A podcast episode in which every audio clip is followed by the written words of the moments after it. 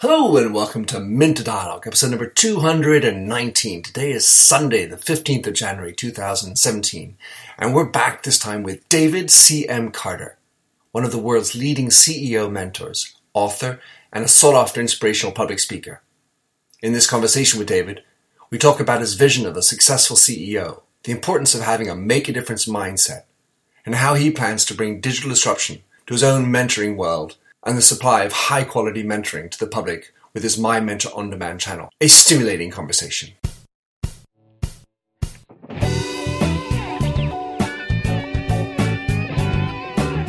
Welcome to the Minter Dialogue Internet Show, where we discuss brand marketing with a focus on all things digital. I am Minter Dial, author of TheMyndset.com, That's T H E M Y N D S E T, where branding gets personal. You'll find the show notes on the blog for the upcoming interview. Let's cut to quick. Enjoy the show.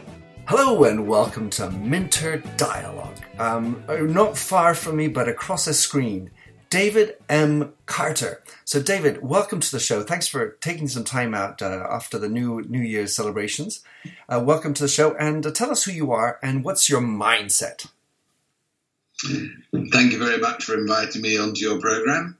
Um, my mindset at the moment is that after the last couple of years um, around the world, we've had a whole series of huge seismic tectonic plate shifts. And uh, I think there is more uncertainty in the world than at any time I can remember in my lifetime.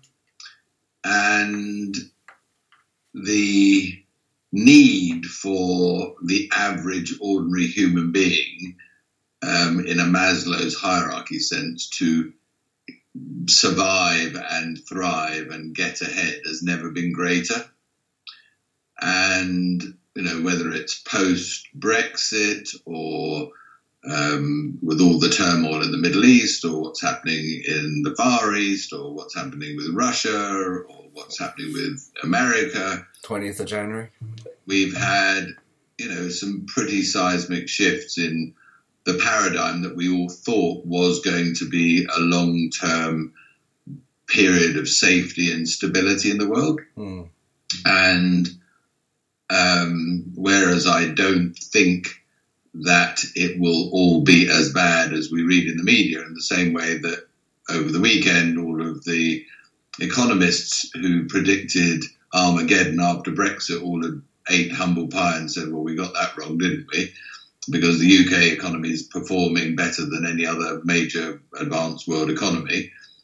Um, that doesn't mean that everything's going to be all right on the night because I think that some of the seismic tectonic plate shifts will fundamentally change the way countries operate, and uh, countries operate with the, within themselves and within with each other. And I think people are confused, frightened, scared, yet at the same time they don't want to get left behind. Yeah, well, so it seems like the only thing we can predict is unpredictability. I know a few years ago I had a conversation with uh, someone at a talk I was giving, and they said, "Oh, I hate change." you know, I really hate change. And I said, oh, it's funny, I love change because it's the only thing I know I can rely on. so, David, let's um, let's, let's just focus on you a second and tell us um, how you would like to present you are, what you are, because you have obviously achieved a lot of things and you're on a really exciting project. So, tell us a little bit more about who you are for the audience. Well, um, in a few days' time, it's going to be my 58th birthday. Right. And um, the first 10 years of my career, and I left school when I was 18, so 40 years ago, the first 10 years of my career, I was very fortunate. I lived in seven countries around the world for more than a year in the Far East, the Middle East, Europe, East and West Coast America. And I was involved in private equity and investment banking. And I think the, the two gifts of that period of my life were one, I got to understand different cultures around the world and how to do business in different parts of the world. And secondly, you know, in that game, you know, there wasn't a week went past without looking at at least two or three different business models or verticals. And so I think I understood at the end of that 10 years, you know, how business worked, what made business successful. And one of the things I noticed was, you know, very often two companies started in the same town in the same year with access to the same resources, but one of them 10 years later was 100 times bigger than the other one. And I was always fascinated by what that company did or had that the other one didn't. And the answer was always leadership and a sort of great cultural X factor.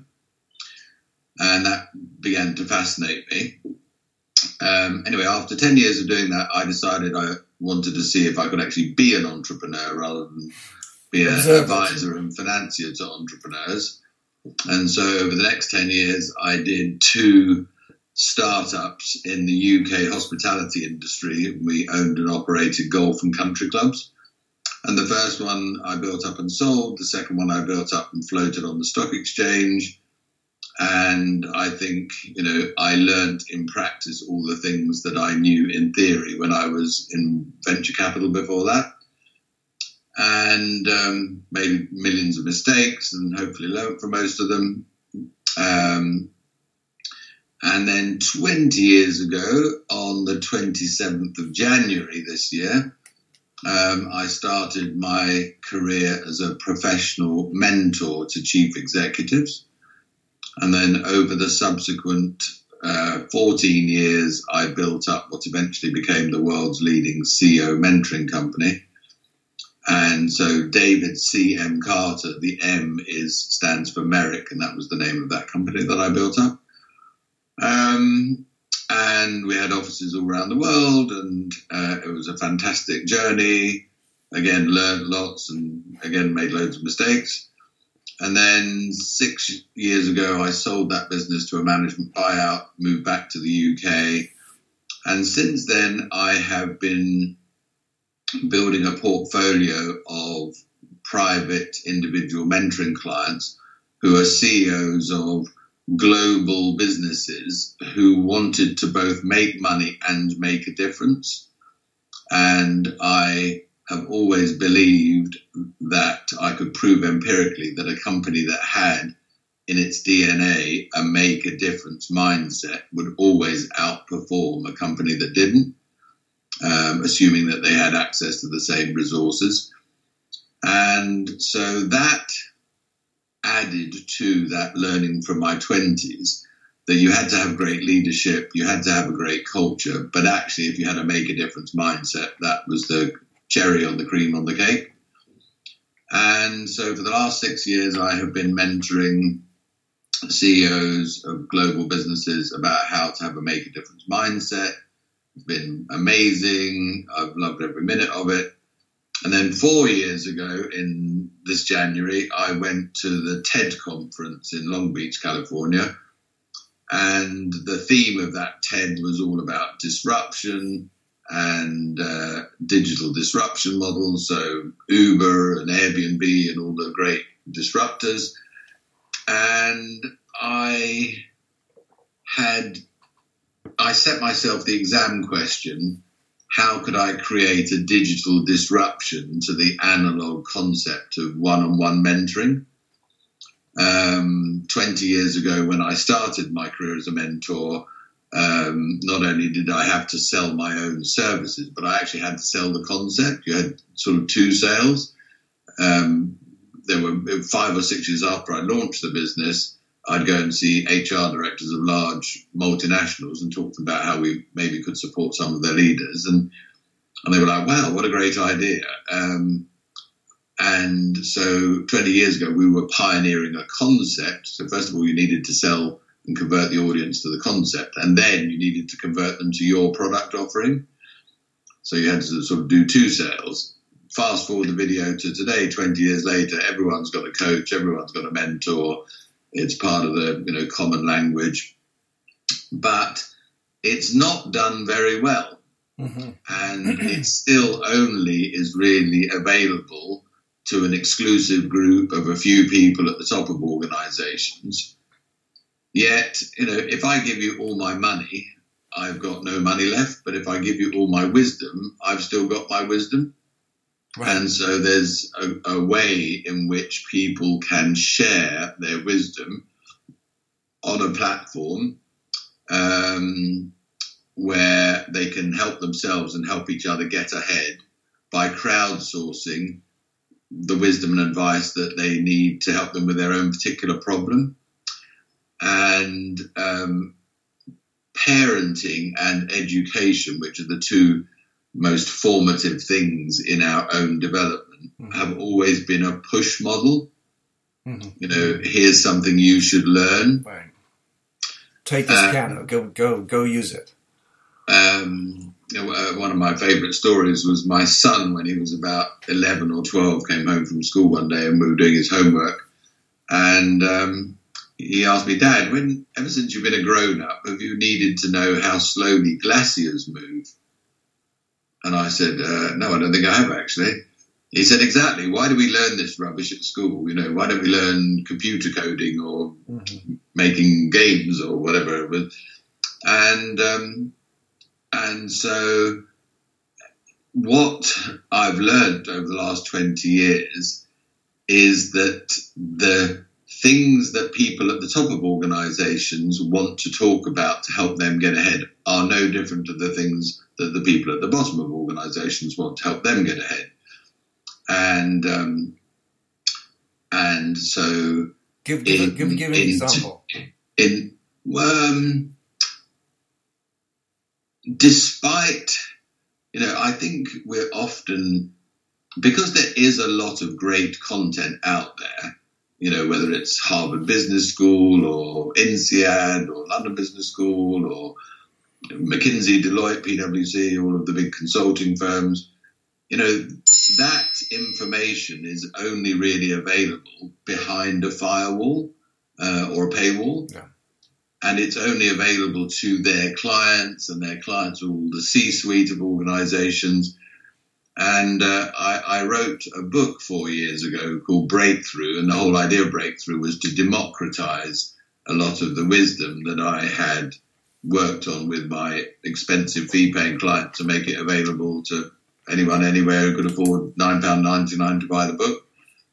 And um, uh, a lot of people at the time said to me I was crazy, you know, selling my book for nine pounds ninety nine when I charged so much money to be a mentor. But of course, the people who uh, wanted to become clients of mine wanted the person who wrote the book to be their mentor. So it, it was uh, it didn't affect you know sales or inquiries at all. In fact, it helped it. Yeah. But you know, I've had literally tens of thousands of emails over the last four years uh, from all around the world. I can't remember. It, it, got to over 50 countries a year ago. And um, I've always been fascinated by the things that people wrote to me and said they found useful and helpful. And I think one of the things that education and corporate uh, learning management systems do is they over assume the level of intelligence and the level of complexity of the problems that people have in their daily lives that they want to get ahead with. Mm-hmm. And um, uh, reminds me of a great line I heard in a presentation 35 years ago where the um, founder of Butlins, the mm-hmm. holiday camp business, sure um, was asked to explain how his business was so much more profitable than any other hospitality industry business. I mean, the margins were like 20% above the industry average. And he said, because we've never knowingly underestimated the lack of sophistication of the average British punter. And uh, what he meant by that was, you know, people who come from the Ford production line or the Sheffield Steelworks or the Durham Mines on a week's holiday to one of our holiday camps, if they have clean sheets on their bed and clean towels on their bed the day they arrive, that's luxury for them. And they don't need turn down service and daily maid service. We put a vacuum cleaner in their room and they sort of clean their own, you know, chalets. And so anything that they didn't want or didn't need wasn't given to them. Um, and no one over assumed the level of complexity or sophistication of the punters yeah. who went. And so in 2015, um, we did what's called a Google scrape and we found out what the top 50 topics were pertaining to personal and professional development um, that were searched for every year in the UK on Google. And there were over 500 million annual searches. And for these uh, 50 terms. Sorry? For these 50 terms. Were these? These 50 topics. Mm-hmm. You know, one might have been about bullying, one might have been about um, how do I present myself better at an interview? How do I make a good first impression? How do I get my CV to stand out in the crowd? You know, 500 people are applying for the same job. Um, and, you know, if you went to sit in a um, a lecture at London Business School, the average student there and the average lecturer there would say, I can't believe people are asking these questions. Doesn't everybody know the answer to these? But of course, people have been to university and business school and had jobs in big companies. They do know the answer to those questions. But the average person, mm-hmm. you know, we I did a bunch of research last year, and I mean, there's 31 and a half million people who work in the UK, and 26.4 million of them have access to nothing. You know, there is no online learning, coaching, mentoring. Well, they have they have Sal Khan uh, Beautiful Academy at least, and a few TED talks. Right, but you're assuming that they even know that those things exist. Yeah. Well, so hey, listen, David, you you bring up a lot of points, and uh, I want to start with one, which is that you mentioned this notion of Maslow's pyramid and uncertainty in, in your mindset, and and how we're in a in a mode of survival, and at the other time you have make a difference as a uh, a way for sustainable success for companies, as I understood it. So way I, I just interpreted it. How do you marry those two in uncertain times?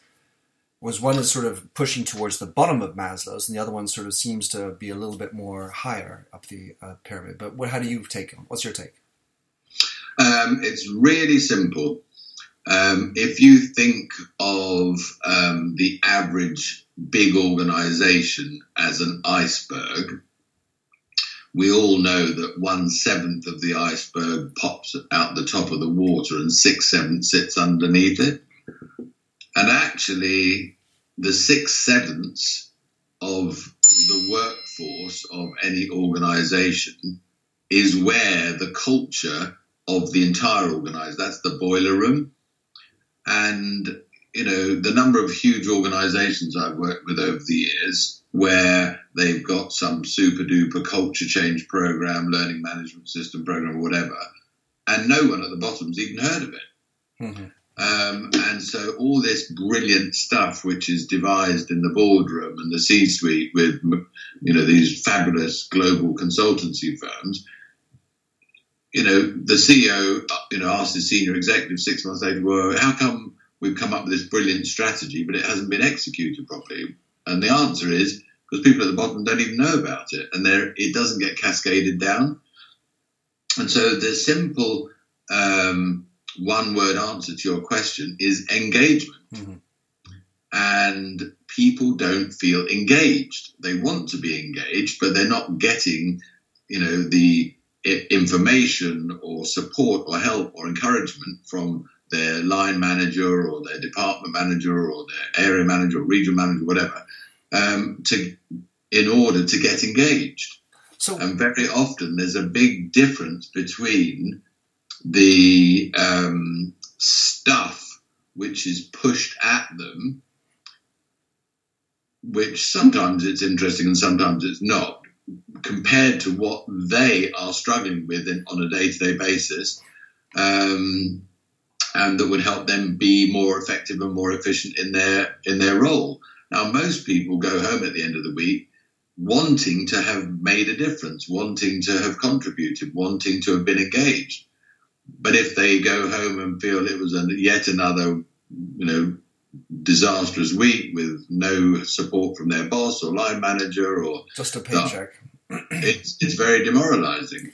When one of my observations, David, is I completely agree with that overall statement, and you know, it's my experience having worked in large organization myself. but the other thing, or should I say, and the other thing I have seen is that uh, accompanied by or not these large consultancies, the issue at some level is whether the C-suite CEO uh, in at the highest level is actually engaged him or herself. And and I, what I mean by engagement is not an intellectual exercise. Oh yeah, it's really important. We should make a difference and help the starving children in Zimbabwe. Uh, you know that's we that's something that's important but it's sort it, it often seems to me as more a case of writing it in the annual report, saying it on television, but the individual himself or herself doesn't necessarily personally have a, a stronger engagement in the difference that they're trying to make. Agreed. so, but I suppose that's in the in the in the realm of you know you have a client and the client comes to you and says and, and I think this is the same kind of problems that you find in business, where someone in the company comes to the C-suite says, "You want to make a difference? Here's an idea." They put it on the table. The consultants, you know, put it into some beautiful PowerPoint presentation, but it kind of goes no further, or at least it, it struggles even at the highest level. I, I, I, think I think everything you just said, by the way, um, you, you're you're partly right and partly wrong. Okay, good. First of all, you know, let's go back to the statistics. 31.5 million people at work in the UK, but 26.4 million of them work for an SME. And, you know, so everything you've just described, you know, I don't think is appropriate for an SME. It, it applies to a big company. Um, and all the media is about big companies, all the stock exchange reporting is about big companies. So we, t- we tend to think that because that's what we read about and hear about, that that's how business is. But that isn't how business is. There are plenty of smaller and medium sized companies who have figured out the only way to, you know, excel and be the best that they can be is to get their employees engaged. Um, and I think that uh, there are plenty of get up and go, get ahead, make a difference leaders of smaller organizations often own and manage where you know of course they want to have more revenues and more profits and but they they kind of only want that if they can do it in a certain way you know with integrity with honesty with transparency and all those other good things and they care about their people um, and so i think um, i i think your observations and comments are significantly true about bigger organizations. But, you know, I've, I've mentored CEOs of huge, gigantic organizations around the world in over the last 20 years. And um,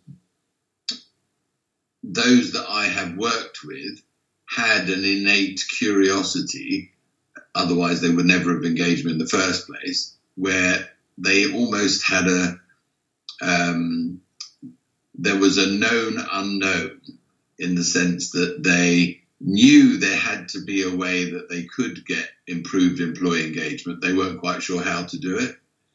Um, and they were open to the mindset that if it was possible, they'd like to find a way to do it. Now, that doesn't mean that they didn't suffer from short term share price reporting, board, shareholder pressure, um, which they all did. But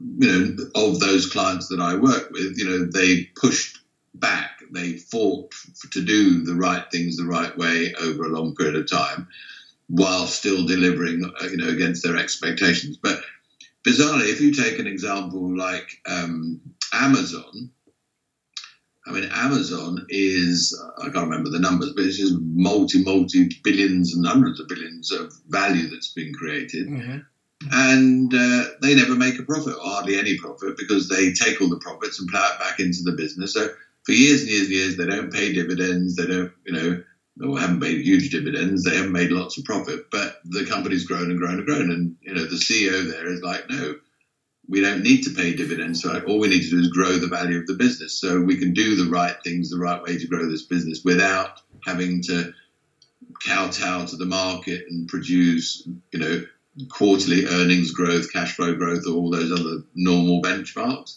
So that even with big companies, there are leaders who say, "Well, you know, you do it your way, and I'm going to do it my way." Well, and, I agree with you. And the issue or the the point I wanted to sort of maybe bridge between SMEs um, and big companies is um, well, on the one hand, with Amazon in particular, it's one of those cases where the CEO is the founder and also you know a big owner of the company, which is such a difference from a CEO who's dropped in, who has a great path, has done 16 other companies, lots of CEOs, and comes in has minimal ownership, maybe you know some kind of uh, stock ownership, you know stock options and so on, but doesn't have majority voting shares. And so uh, Bezos, in the case of Amazon, says, I, I live fine off personally off a couple hundred million dollars a year.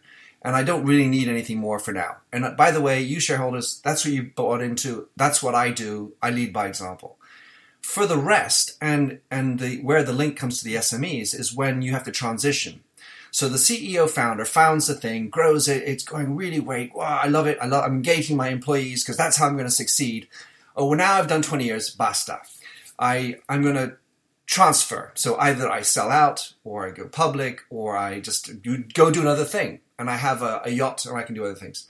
That transfer into the new company with a, a dropped-in CEO, or maybe even somebody comes through the ranks, it's a that's a that's where it comes back down to the ability for the company's DNA, culture, and the engagement at the top level becomes important again.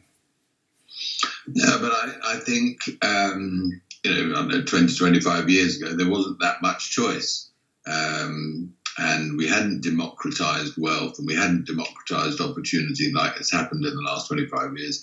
And, you know, one of the big things about millennials is unless they believe in the values and the purpose and the mission and vision of the organization, they don't want to stay and they'll move on. 67% of millennials intend to leave their organizations within the next two years um, primarily due to poor employer investment in their career development. And, um, you know, so if they see bad practice, if they see, and, you know, they're like, we're out of here. They rat it out quickly. And uh, not only that, but they, you know, put the comments on social media. So, you know, I think that um, the the dinosaur, which is the big corporate behemoth, you know, if they don't reinvent themselves and disrupt themselves over the next 10 years, you know, they're, they're going to be changed from the outside in. Yeah, and um, inside and, out. you know, big organizations find it harder and harder to recruit millennials they find it impossible to retain them. Um, so the employee churn in that age cohort is huge. Um, and, you know, the average millennial looks around and thinks, well, I'll start my own business. I can crowd fund the money I need. I can, you know, tell the world about it through social media. It's like all the tools are available for anyone to kind of do whatever they want now. And so big organizations, unless they reinvent the culture, um, there are many. I mean, I can't remember the statistics, but it's. I mean, if you look at the number of companies that are on the London Stock Exchange today, in the top 500 companies that were around 100 years ago, there's only 2 mm-hmm. If you look at the ones around 50 years ago, it's a, a handful. And if you look at the ones that were around 10 years ago, it's still shockingly small. I don't remember the statistics. So, right. you know, being a FTSE 100 company today is not an entitled, not an entitlement. No, but it also doesn't mean long term stability. I mean. yeah. It's like your your right to be broken up, disrupted, or whatever. And I think actually, I don't I don't justify it in any way, but um, you know, running a 30, 50, 60,000 people global business that is a dinosaur, you know, it's not a job that um, is easy to do. And so any CEO who, you know, gets headhunted to go in and turn something around and sort it out, you know, wants a bulletproof vest. Yeah. And it's like, well, I want X million a year, and even if you fire me after a year because it doesn't work out, I want, you know, X number of years payoff, and I want this and that. And it's almost like they want danger money. And because it's fraught with danger, you know, the companies can't get someone to go and even take the job if they don't pay them ridiculous amounts of money, and they get paid for failure or success. And but you know, despite the controversy about him, I think one of the greatest entrepreneurs that Britain's ever produced is Sir Martin Sorrell. Oh, yeah, sure. And uh, you know, SMS. He, he's taken a tiny, tiny little company that made wire and plastic products and turned it into the world's biggest advertising agency. And um, you know, if he gets paid fifty million a year after having done that for 30, 40 years or however long it is, you know, good luck to the bloke. And you know, he's built an amazing organisation that share price has grown year after year, and he deserves every penny of the rewards. And but he's been there and stuck with the organisation yeah. for thirty years. It's not like the guy in one of the big um, energy companies recently who was appointed CEO, and then a deal happened 11 weeks later, and he walked away with 9.6 million. Yeah, well, and that what does bring up the the issue uh, that uh, Sir Martin might have about transmission. There are two other areas I wanted to get into, David, and uh, one of them is so uh, you have your um, your Secrets to Success that's on British Airways. So I haven't seen it on BA, but I did see it online. And uh, one of the things that struck me about the interviews that you had with this really great coterie of CEOs or ex CEOs is this issue of failure. So you you talk about it, you know, and you yourself at the very beginning said you, you only made a million mistakes. Um, so and, and we say that we learn through failure, we learn through our mistakes. Uh, and, and, and a remarkable number of the people you interviewed didn't enjoy or finish or you know do the big schools and all that. To what extent then can you you know be or learn from these people if you know you really do need to actually do the mistakes yourselves or you know have the failures yourself? Um, well, let me start off by distinguishing between a mistake and a failure. Okay. Um, I have a, a, a line I love, which is that failure isn't falling down, failure is staying down. And so, um, what other people might call failures, I call mistakes. Um, and the eternal optimist in me actually calls them learning opportunities. Um, and what what is a mistake? It's like, oh, that didn't work out how I thought it was uh, going to turn out. So, what could I have done differently? How could I have got the result I wanted? Was the result I wanted even realistic in the first place?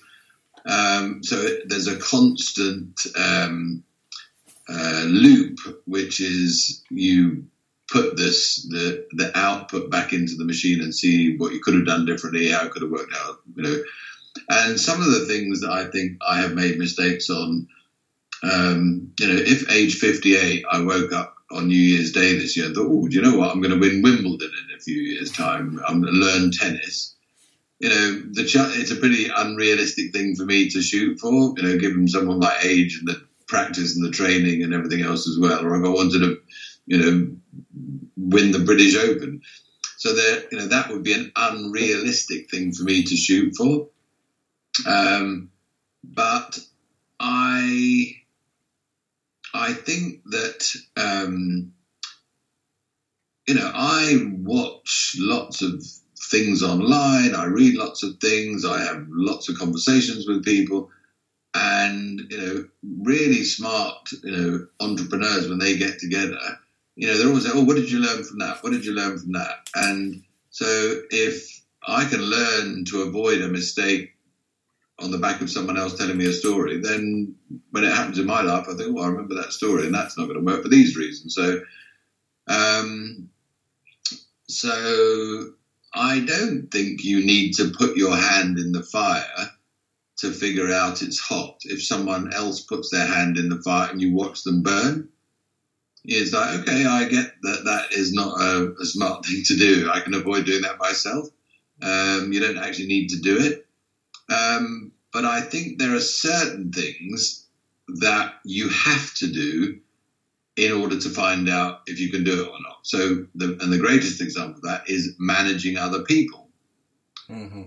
And um, You can't learn my son, my son, who is 26, uh, before Christmas, was offered what on paper was a, a, a promotion and an opportunity to earn more money. But it would have been a shift from being a really hardworking, diligent, competent, capable salesman to being a manager Mhm. of salespeople Mhm.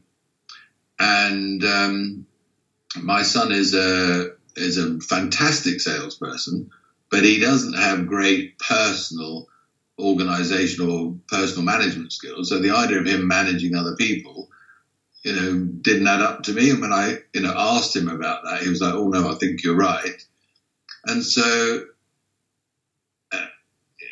Uh, You know, I pointed out something that he could then, because he knew he wasn't good at managing other people, but I think that um, if he takes up this job and thinks, no, I'm going to have a go, go at it, then if in a year's time he figures out he isn't very good at it, eh, that's not failure. He's just tried something and it didn't work and Mhm. he's learned from it. Mhm. Um, but if he if it does work, I'm sure there'll be things on the journey that he thought, well, I didn't know that about myself, and I wasn't didn't know how that worked. And and if there's someone there to sort of talk to, brainstorm with, you know, um, and swap stories with, then he can probably avoid some mistakes, but he, he's still bound to make loads. Um, Yeah, in the end of the day, it's not necessarily about the mistake you made, but the way you react to it. Well, I like to think of myself as a reasonably conscious, evolved human being, but I'm still shocked sometimes when I end up doing something or something happens in my life, and I think, you know, what has got to happen, David, for you to learn that lesson? You know, it's it's not many things, but there are a few things that you know, despite being nearly 58. I, I there are patterns in my life, and you know, the one thing that um, we all know is that we have that little voice in us, which says, "Oh, I don't think you get very good at this," or "I think you're cutting a corner," or "I'm not sure if this will work," whatever. Oh, well, give it a go anyway. Maybe it'll work this time. And of course, it doesn't. Well, we knew beforehand it wasn't going to work, but we somehow thought we could overwrite the program. I'm smarter now. Um, well, I'm smarter now because I've, I've, I've finally learned that I can't do that. um, or, or, or that we have patterns that, you know, come from our childhood or, and sometimes we don't understand um, ourselves that well. I know over Christmas, New Year, it doesn't really matter what it was, um, but walking the dog on the beach in, uh, at, at Christmas, I, I suddenly had an epiphany about um, a pattern in my life. Not what the pattern was, I was aware of the pattern, but I suddenly figured out where it came oh yeah, from. great. And I thought, okay, now I understand where that comes from. I can understand the pattern. And now I understand where it comes from. I'm pretty sure I can be much smarter next time that the opportunity presents itself for me to get involved in something like that. I will remember both the origin and the pattern, and I can be smarter at Mm. making a more informed choice next time. So it sounds like you need, we all need to be walking our dogs. I, I guess you know. Some I was just listening to a podcast. I don't know if you uh, know Marc Maron. He does a uh, podcast called "What the Fuck," WTF, and um, he's he's got a a very uh, ebullient uh, character. He's fifty three, and uh, and he's gone through a lot of he's tra- traversed a lot of difficulty, including massive addiction to drugs, and now he's quite the celebrity. Anyway, he just did an interview with Bruce Springsteen. And what I was interested in about that is, you know, this notion of success. What is the key to success? And and the commonality between Marc Maron interviewing Bruce Springsteen is that both of them had really troubled troubled backgrounds and, and faced massive failures and and got maybe grounded also by these failures. And uh, and in, of course, as musicians, it allows them to play the blues in a more authentic manner, perhaps. But again, it's sort of funny how even in music, uh, let's say that the notion of failure and difficulty is so instrumental in making you come out. So I just thought that was kind of a fun parallel. I think that um, the media has and the advertising industry have a really big uh, case to answer in terms of the def- definition of success. Um, and, you know, the projection is too much about material things, financial things, power things. You know, there are plenty of people on this planet who success for them is they do a good job being parents, they do a good job contributing to their company, whatever it is. You know, the local postman in in in a village community, you know, making sure the post gets delivered, whether it's raining, snowing, hurricanes, or whatever, and making sure that things get delivered to the old people in their homes, or um, who could be a scout leader and a good dad and husband. You know, he's got an amazingly successful life, you know, because he's achieved what he wants to achieve. Um, compared to Martin Sorrell, there's probably a lot of things that Martin Sorrell might be jealous of. You know, he's, you know, relationship with his family, with the community, and all it. But has he made as much money as Martin Sorrell? No. Well, who's more successful? And I think that um, I I, I really believe that Buddhist phrase that success is the journey, not the destination. And we only look, need to look over the last 12 months at the some of the people who've been in the news for bad things um, and who have perhaps allowed companies to go bust but swanning around on their yacht in a tax haven. You know, is that success? Would you really want to swap your life and be vilified in public, you know, for, for your life and perhaps be stripped of an honor? You know, is that success? I, I don't, I don't know many people who would. Now, there are some people who, who would say, hey, if I've got that much money, I can tell everyone to go jump in the water and I wouldn't care what they thought. So that's fine if that's their success.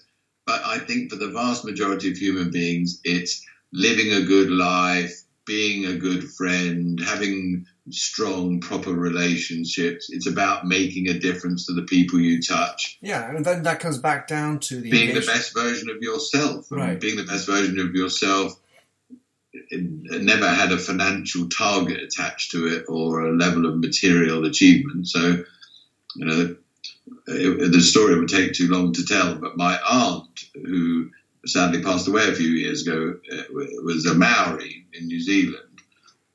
And she was the uh, reception class teacher in a local primary school uh, for all of her career. And, you know, uh, when she passed away, thousands of people came to pay their respects to her. And they had all ended up being the chief executive of Air New Zealand or the Bank of New Zealand or whatever, whatever. Um, but they all remembered things that she taught them in reception class. And, and it's like she'd really been an amazing leader. And now, to me, she's one of the greatest examples of leadership and success I've ever seen in my life. Mm. Um, she lived a great life. She made a huge difference. She did something she was passionate about. She was really good at it. She she earned enough money to pay the bills, and she made a difference to the lives of thousands of people. It's like, wow, what a successful life she she led. So, David, on that inspirational note, uh, I won't be. Well, I think we'll have time to cover my my last question about learning online, but. Tell us um, how can people find breakthrough, um, and also uh, where we are in MyMentor, which is uh, your baby uh, for this year. Um, Breakthrough is the book which I wrote um, four years ago now. And the whole idea of Breakthrough was to take 20 of the breakthroughs or lessons that I had worked on for many years with my clients and to democratize those concepts and ideas and make them available to anyone, anywhere. And um, so you can buy Breakthrough online or in a bookstore. Um, there's 20 chapters. You don't need to read it as a book. You can dip in and dip out as and when you feel like it into any any chapter. And each chapter is an idea that would help you get ahead in a particular aspect of your life. And uh, later on this year, 2017, I'm launching MyMentor, which is a digital disruption platform and channel to the analog concept of one on one mentoring. It's crowdsourcing of wisdom and advice and resources for and by those who want to get ahead. It's going to be the first ever on demand digital mentoring as a service platform, and it'll provide practical insights, exercises, and inspiration on how to get ahead. It'll be available via a website and an app and accessible to anyone, anywhere, anytime. Sounds good. Well, how do you? Uh, so the best ways to go get that sign up for that in advance would be. If if people go to mymentor.net, the website, they can register to receive um, notification later on when we launch it. And I know you're also looking for another round of financing. Is that correct? Uh, by April, is that accurate? Uh, hopefully, it's going to close by the end of January. Brilliant. So. All right, great. Well, David, thanks for coming on the show and sharing your wisdom, as you say. Hopefully, you've retained all your wisdom uh, along the way, and uh, looking forward to staying in touch with you and finding out about MyMentor in October 2017. Thank you very much. Thanks for having listened to this recording of the Minter Dialogue Show. You'll find the show notes on themyndset.com. That's mindset with a Y, where you can also sign up for my weekly newsletter at forward slash subscribe. If you like the show, please do rate it in iTunes. That really makes my day. Happy trails and enjoy Josh Sachs's Painted Fingers. Oh, fill me with all your colors any different way to rid me of the gray